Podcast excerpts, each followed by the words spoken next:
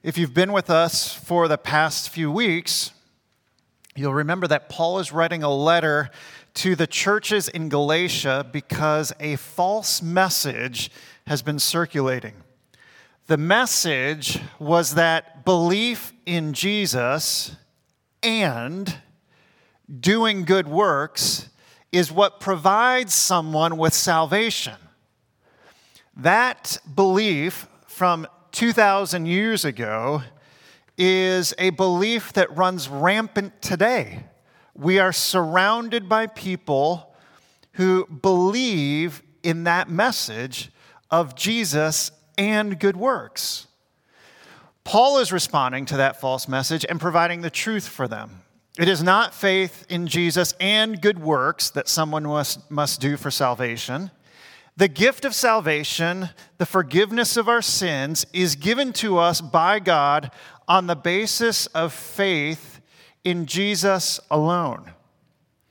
So, in our passage this morning, what Paul is doing is he is going to emphasize faith, showing that God has always provided salvation on the basis of faith. That's the first section. The second section, Paul will explain why the gift of salvation cannot be received on the basis of works. And then Paul will conclude by showing us Christ, who is the object of our faith, who saves us from judgment and provides us with the gift of the Holy Spirit. So, the outline for this morning is going to be point one, faith. Point two will be works of the law. And point three, we'll finish with Christ. So let's move into point one, where we will be specifically talking about faith.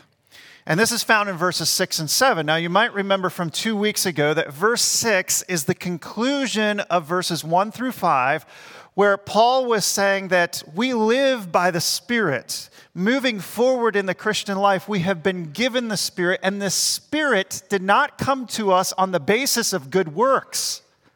The Spirit was given to us because of our faith in Jesus alone. And so that's where he was moving in verses 1 through 5. And he concluded with verse 6, which is a conclusion verse, but it's also an introductory verse to the next section. You can think of it as a hinge verse.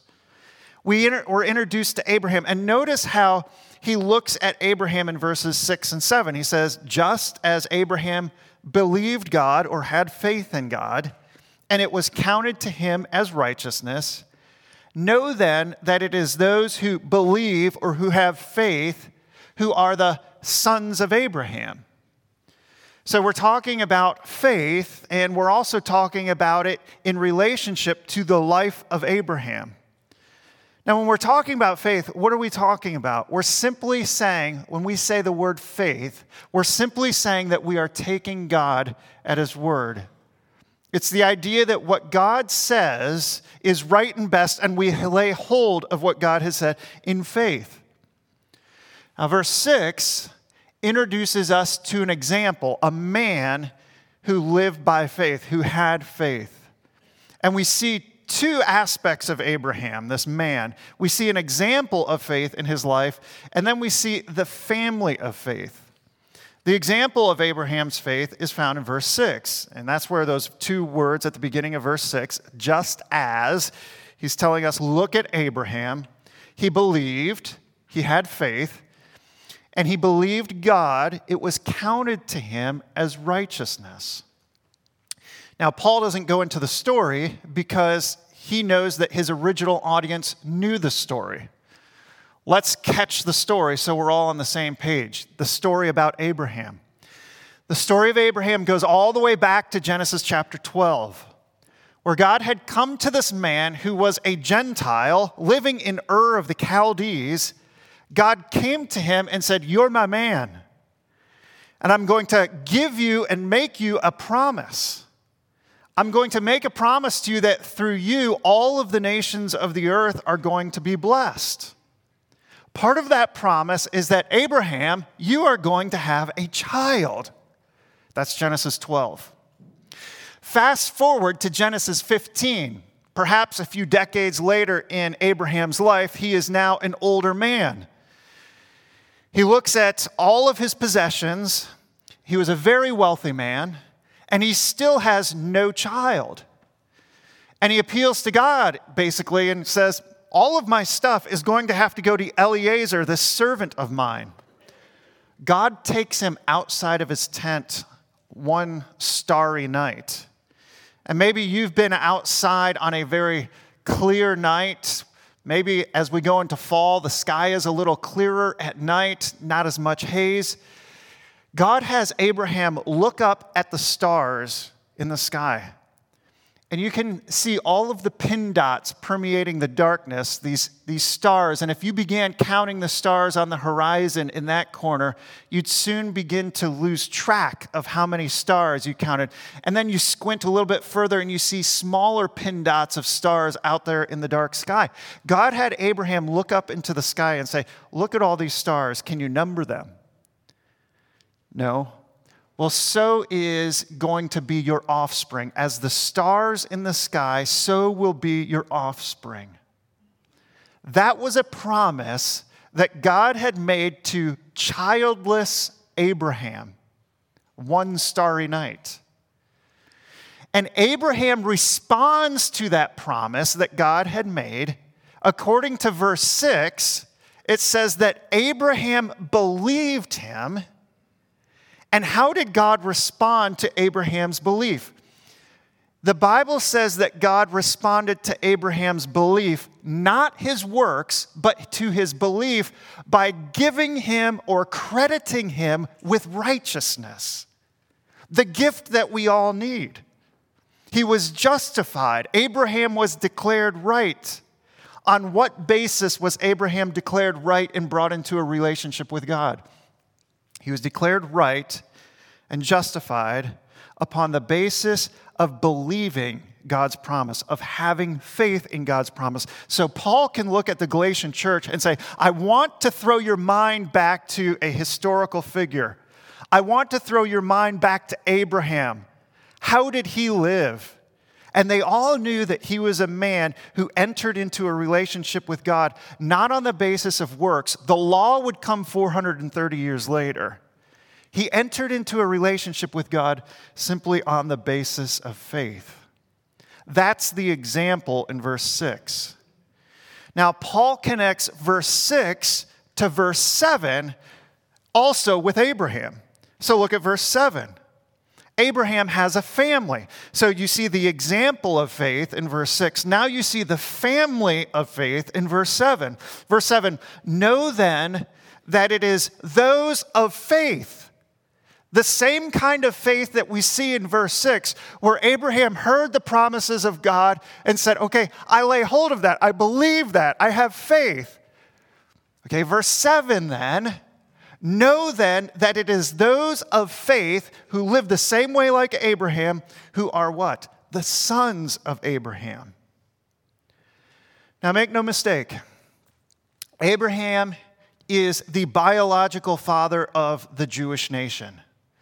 If you are an Israeli today, you would say that your family, your, your country, your, your nationality can climb all the way up the family tree several thousand years to Father Abraham. But what is also clear in the Old Testament is that Abraham's family would be God's family. Genesis chapter 17 verse 7, God tells Abraham, I am going to establish my covenant between me and you and your offspring after you throughout their generations for an everlasting covenant to be God to you and to your offspring after you. So God makes a covenant with Abraham. Throughout the Old Testament, God will look at Israel, this family tree, who has entered into a covenant relationship with him, and say, This is my firstborn son. You are my, like children to me. Verse 7 what Paul sees here is that sonship is not how we would expect it to happen. Paul sees sonship not on the basis of now bloodlines and the family tree. He sees sonship how, according to verse 7? according to faith, the basis of faith. A lie was circulating in Galatia that the way someone came into Abraham's family, into God's family, was by actually becoming Jewish, men being circumcised, and people observing various aspects of the law. Paul is arguing back in this section, and remember, he was in chapter 2 with two guys on either side. Remember the two guys on either side? One was Barnabas, and the other one was Titus. Barnabas was a Jew, Titus was a Gentile. Titus was not circumcised. And Paul was preaching the gospel to be received by faith. And so, from Paul's perspective here, Paul is saying the children of Abraham now are not about bloodlines. To become a son, according to verse 7, is whether or not one lives as Abraham lived. As the Father goes, so goes the Son. Abraham lived by faith, and so those who exercise or live by faith are the sons of Abraham. Is this consistent with what Jesus taught? It is. In John chapter 8, Jesus is talking to a group of Jews there. He knows that they are biological descendants, the family tree of Abraham. And he says to them in verse 39 if you were Abraham's children, you would be doing the works that Abraham did. But now you seek to kill me. Now, don't confuse works here with what Jesus is saying with works of the law. What were the works of Abraham? Abraham's works, his actions, his life were his faith in God's promises. So here is Jesus God the Son, the promise from heaven standing in front of them, the promised Messiah, and yet the Jews would not believe the promise that God had given to him. Abraham believed the promise. Jesus went on to say in verse 56, later on in the chapter, he said, Abraham rejoiced that he would see my day. He saw it and was glad. Abraham looked forward to the promise, an offspring that would come, and he rejoiced that that day would come. Jesus is saying to them, if you were Abraham's children, biological descendants, you would be responding on the basis of faith. So Jesus doesn't look at them as sons of Abraham. He looks at those who live by faith as sons of Abraham. So Paul and Jesus are making the same point. Faith is what brings a person into the family of Abraham, into the family of God. Now, verse 8. I say, what's the benefit of being a son? Paul says in verse 8, the scripture foreseeing that God would justify whom now? The Gentiles by what standard? By works? No, by faith. And now, if you like to mark up your Bible, just put marks around faith throughout and draw arrows to them. It's like this little slide that goes down through your passage in the Bible. You see faith starting in verse 6, you see faith in verse 7, you see faith in verse 8. And Paul is saying this is all connecting us to Abraham's family. Well, who's in Abraham's family now? The Gentiles are living by faith. Faith is what makes you a son of Abraham in verse 7. Verse 8, the Gentiles are living by faith. And these Gentiles are whom God is saving and making righteous. He's justifying them, He's declaring them righteous just as He did to Abraham. Do these Gentiles belong to the biological tree of Abraham? No. Do they belong to the family of Abraham? Yes. God does not see the family of Abraham by bloodlines, he sees the family of Abraham by faith. So take your Bible, the end of chapter 3, Galatians 3 here. Just flip the page here. This is where Paul is going with his argument towards the end of the chapter. There is now, verse 28, there is neither Jew nor Greek, there is neither slave nor free. There is no male and female, for you are all one in Christ Jesus. Verse 29. And if you are Christ's, the one whom you believe in, then you are Abraham's offspring, heirs according to the promise. Was this always God's plan? Yeah, God does not have plan B. All right, so if we tend to think of the Old Testament as here's God's people, the Jewish nation, they kind of failed, and then God had a quick scramble to come up with plan B, we have a wrong, short sighted view of God. God had always planned that people would be brought into this family on the basis of faith. Genesis 17, verse 5. He comes to Abraham and he says, No longer shall your name be called Abram but your name shall be called Abraham. For what reason? For I have made you the father of a multitude of nations, a multitude of peoples. People from all over the world would be able to be descendants of Abraham. How? Not through bloodlines, it would happen on the basis of faith. Paul teaches this elsewhere in Romans chapter 4. He says this that Abraham is the father of all who believe. Verse 13 For the promise to Abraham and his offspring that he would be the heir of the world did not come through the law, that's the lie, but through the righteousness of faith. That's why it depends on faith in order that the promise may rest on grace and be guaranteed to all his offspring not only to the adherent of the law, but also to the one who shares the faith of Abraham. Who is the adherent of the law? The biological descendants, the ethnic Jews. But now it's the one who shares the faith of Abraham who is now the father of all. And then Paul cites again this passage from Genesis 17 in verse 17 of Romans 4. As it is written, I have made you the father of many nations, in the presence of the God in whom he believed, who gives life to the dead and calls into existence the things that do not exist. So here is the family, if you will, of Abraham. Now look at where he concludes in verse 7. So then, those who are of, here it comes again, you can't escape it. Those who are of faith are blessed along with Abraham the man of faith. So here's Paul's conclusion those who believe are part of Abraham's family, those who are part of Abraham's family are receiving a blessing. Now, what is the blessing? Go back to verse 6. This is what God gave Abraham. The blessing is that Abraham believed he had faith in God and it was counted to him as righteousness.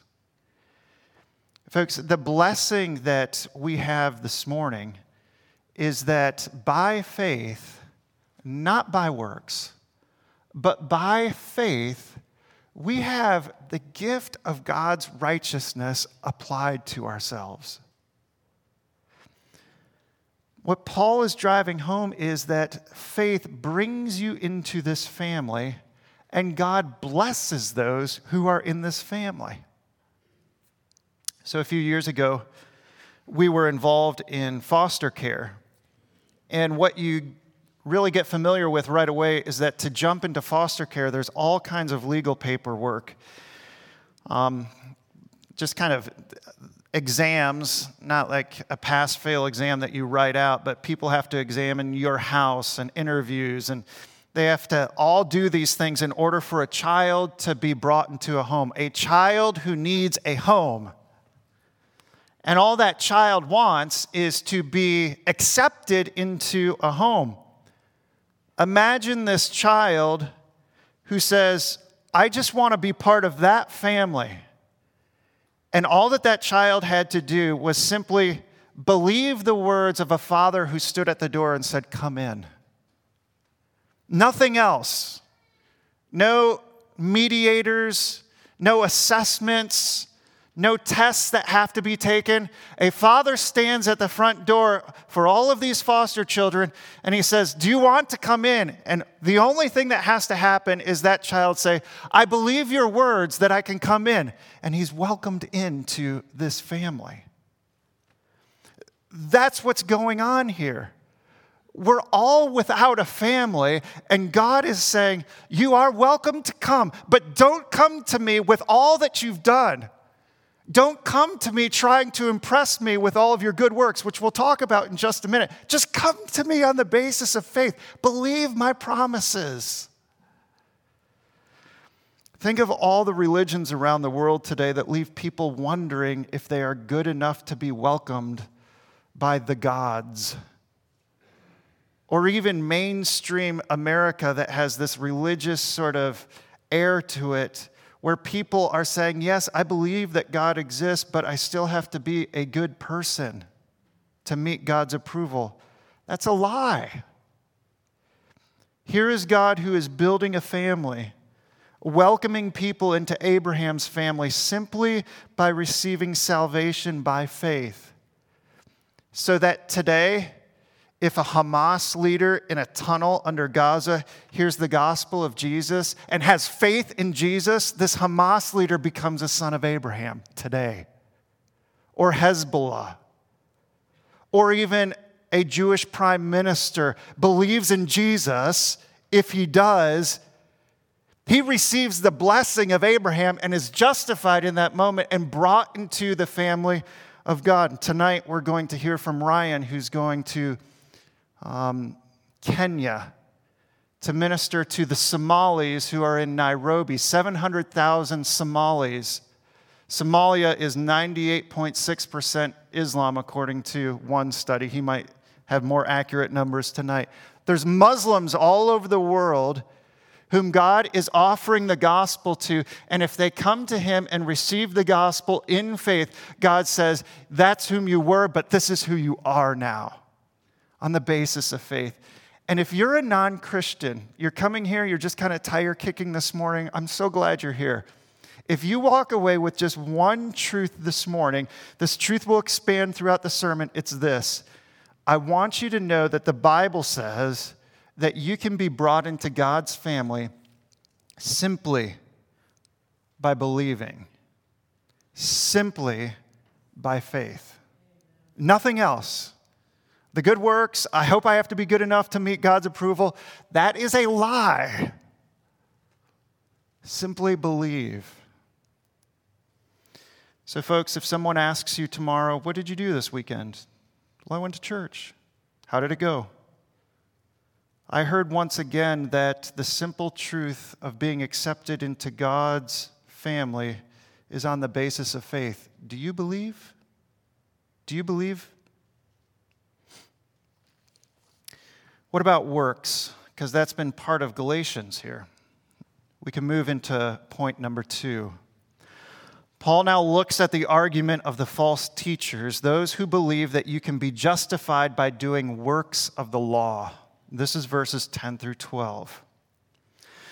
So in verse 10, Paul looks at their argument and he says, For all who rely on the works of the law are under a curse.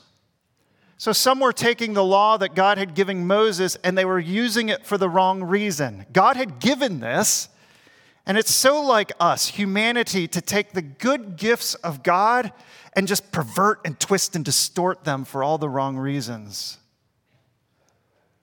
The law of Moses was never a means of salvation.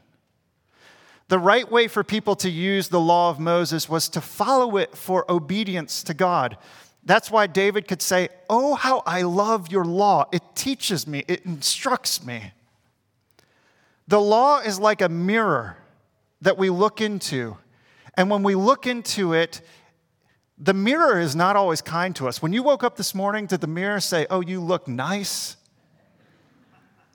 The mirror shows you your puffy eyes. It shows you the drool marks off your cheeks. It shows you all kinds of imperfections in your life. That's the law. You put the law up in front of you, and it's like, I am a sinner. Later on in the chapter, we're going to see, perhaps next week, we're going to see that the law of Moses is like a teacher a very strict teacher, the strict teacher in the classroom. You could imagine that teacher with a ruler and a stick and pounds on the desk, calls everyone to attention. everyone straightens up for just a few minutes, and then somebody starts getting squirrely in the background. And then the teacher comes down hard on that squirrely young guy. The teacher looks at that student glaring, and what happens? The name gets put up on the board. Well, what happens when the name gets put up on the board? You're guilty. You know you're guilty. You just got called out. Again, squirrely. Check mark, check mark, check mark, check mark. That's what the law is like a strict teacher who calls out your sin and, and says, That's what you are. We're all guilty. We want something, however, that's tangible. We want to be able to be the perfect kid in the classroom. We want to be able to look in the mirror and say, like, I'm beautiful. There's no problems with me. The law will not do that for you. One author said that the law was like a train track, it was supposed to lead you along in life. However, the false teachers turned it into a ladder as an attempt of getting up to heaven. Can't do it. God never intended it to be used that way. So much so that Paul, look at what he says. Paul says in verse 10 those who rely on the works of the law, trying to be obedient, trying to be perfect, trying to look right all the time in front of God, all those who rely on the works of the law are actually under a curse. And the reason he says that is followed up with a quotation Deuteronomy 27 26. Cursed be everyone who does not abide by all things written in the book of the law and do them. Who can abide by all of these things? No one can. And then there's verse 11. Now it is evident then that no one, no one can keep the law of God. No one can be perfectly obedient. No one is justified then before God by the law. You will never find in Scripture that you can do the law in order to be justified. Instead, you will find a consistent message from God that you can be justified on the basis of faith. So notice what he says next. He quotes Hebrews or Habakkuk chapter 2 verse 4 and he says it this way, "The righteous, those who are justified live by faith." Now, verse 12, moving through this quickly, reiterates it again. The law is not of faith. The one who does them shall live by them. He's just showing us over and over again that if you were to have two buckets, one bucket before God would be the bucket of faith, the other bucket would be the bucket of good works of the law. It's only the bucket of faith that you will find salvation. It's faith alone. So, verses 6 through 9, he's shown us faith. Abraham, the example of faith, the family of faith. Now he responds in verses 10 and 12 by saying, 10 to 12 by saying, now, don't be led astray. It's not by works of the law. The Bible has even told us that it's not by works of the law. The Old Testament scriptures have taught us that. Now, what my heart is screaming out for right now is the completion of faith. And by that, I mean, faith always has an object. And what Paul does in verses 13 through 14 is he takes the faith that he started with in verses 6 through 9 and he's saying it's all of faith, all of faith, all of faith. But think about faith for just a moment. If we were to do a trust fall, somebody has to be behind you to catch you. And if you were to say, I have faith, the object of your faith is the people behind you who catch you, right? So you would say, I believe. Well, what do you believe in? I believe in the people who catch me. Verses 6 through 9 those who come into the family of Abraham, they must have faith. Faith in whom? Faith in Christ alone. So this is verses 13 and 14, where he brings us back and connects faith to Christ. And look what it is that Christ has done in verse 13. Christ has redeemed us that language of redeeming is the language of rescuing. So, again, go back to the teacher who points out all of the acts of disobedience and puts the student in detention and says, You're wrong. You have to face the punishment. Somebody needs to rescue that young boy. And here it is where Christ comes into our lives. We have been marked as guilty because we have lied, we have coveted, we have disrespected God, we've broken the law over and over and over again. We stand cursed. We stand as those who deserve the judgment of God. So Christ comes to redeem us from the curse of the law. Verse 10, again, if you like marking up your Bible and connecting words and stuff, you'll see verse 10 all who rely on the works of the law are under a curse. Verse 11, cursed be everyone who does not abide by all the things. You can't keep all the things, so you're guilty, you're guilty, you're guilty. Who's going to bring me out from underneath my guilt? It's going to be Christ. So he says, Christ redeemed us from the curse of the law. How is it that Christ would redeem us from under the curse of the law? the very next phrase by becoming a curse for us. And so here is the theme of substitution once again. If the law is coming to me and saying over and over again, You are guilty, you are guilty, you are guilty, you are deserving of the judgment of God, that's what I'm going to receive. And Christ comes in and swoops me out of that position. He redeems me by sitting in that seat and taking the curse of God upon himself. Paul goes on to quote an Old Testament passage, Deuteronomy 21 23, at the end of verse 13. And he says, Cursed is everyone who is hanged on a tree. And can't you see what Paul is doing? I mean, he's casting our mind, he's casting our eyes to Christ who is hanging on the cross. No problem. Emergencies happen. All right, so Paul is casting our mind to Christ who's hanging on the cross. But this Christ who's hanging on the cross has an old story going back to Deuteronomy 21 23, where somebody who broke the law, somebody who committed crimes against the law, punishable by death, they were stoned to death, and then their bodies were hung up on a tree until sunset. They'd take the bodies down and bury the bodies the curse was coming down. God's judgment, it was a scene of God's judgment against sin for the things that they had done when that body had been stoned, that person had been stoned, and that body was hung up on a tree.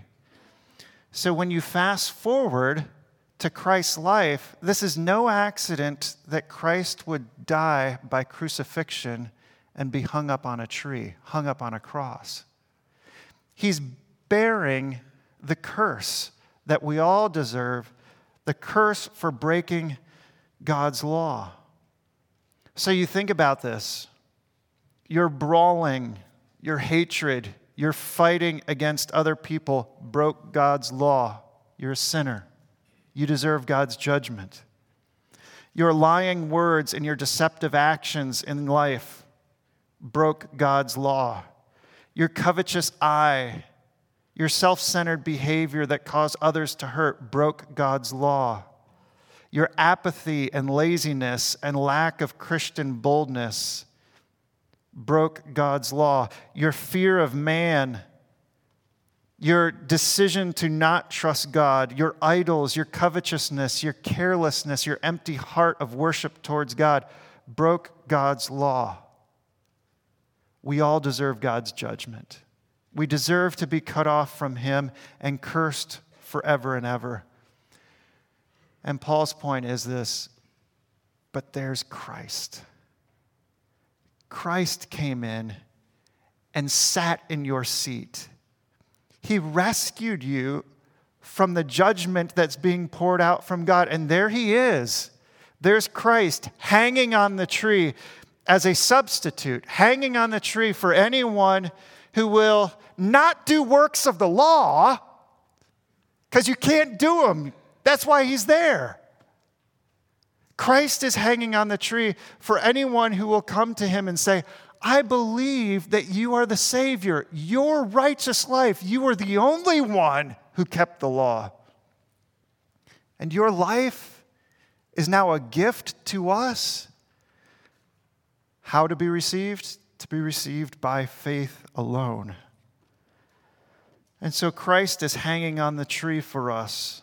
He's hanging on the tree for lawbreakers and sinners, bearing the judgment of God, so that the salvation of coming into Abraham's family, being justified, and receiving the gift of the Holy Spirit, as you see in verse 14, might be received by those who have faith. So, verse 14 says, So that in Christ Jesus, the blessing of Abraham, the justification that God offers, might come to Gentiles so that we might receive the promised Spirit through faith. Paul starts with faith in verse 6. He ends with faith. God's blessing of Christ's righteousness is received on the basis of faith. What a gift for us. Don't go out and punch the list of good works. We simply come back to Christ and we say, It's in Him that I believe. Let's pray.